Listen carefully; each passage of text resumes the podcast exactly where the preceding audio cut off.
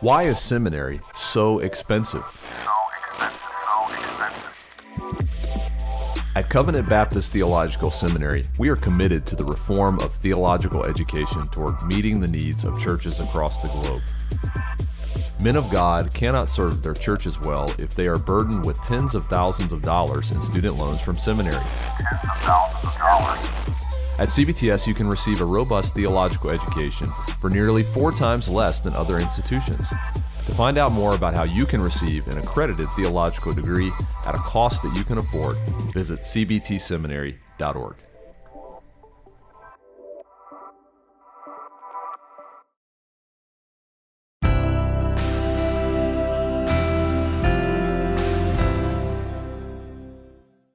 Welcome to Confessing the Faith, a theological and devotional walk to the 1689 Baptist Confession of Faith.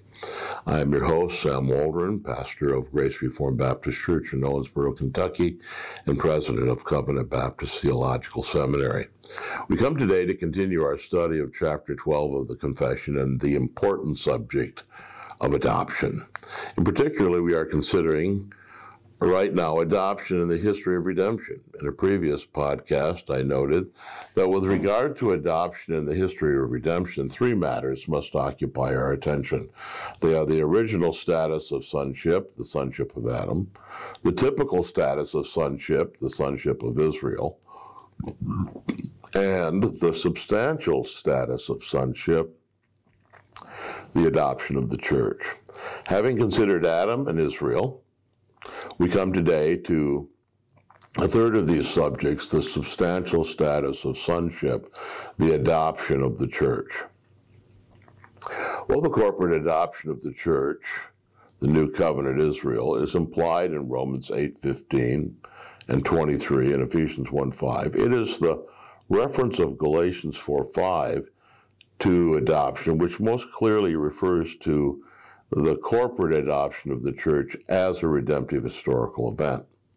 The entire context of Galatians 4:5 supports this assertion. The thrust of Galatians is the refutation of the Judaizers, who are arguing that it was necessary to observe the ceremonies connected with the law circumcision, dietary laws, the religious calendar, in order to be justified. Paul's response to this argument is not simply to expound the doctrine of justification by faith alone. It is rather to argue that the whole economy, to which the Judaizers attached such supreme importance, was merely temporary. Thus, the whole foundation of the Judaizing argument was blasted away this means, however, that it is not merely the ordo salutis and justification by faith, but the historia salutis, the history of redemption, and the secondary and temporary character of the Mosaic covenant, which dominates Galatians. Furthermore, the whole content in which Galatians 4 5 occurs is dominated by discussion of redemptive history.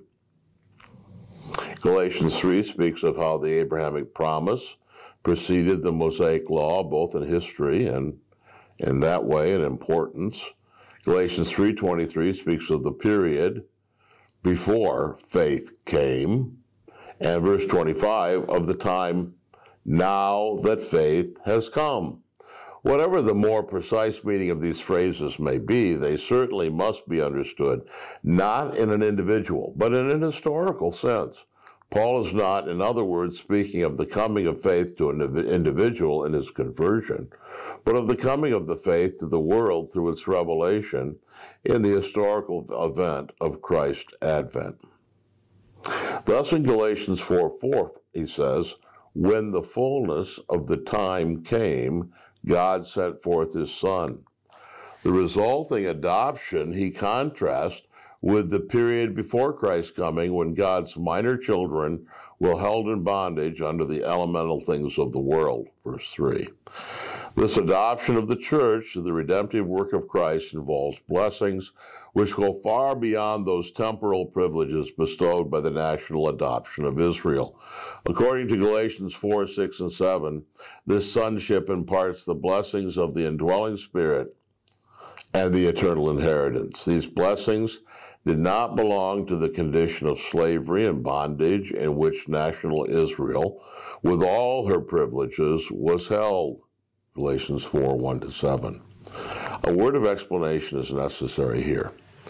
It is not, of course, being asserted that individuals under the Old Covenant in no case possess the blessings of the indwelling Spirit and the eternal inheritance.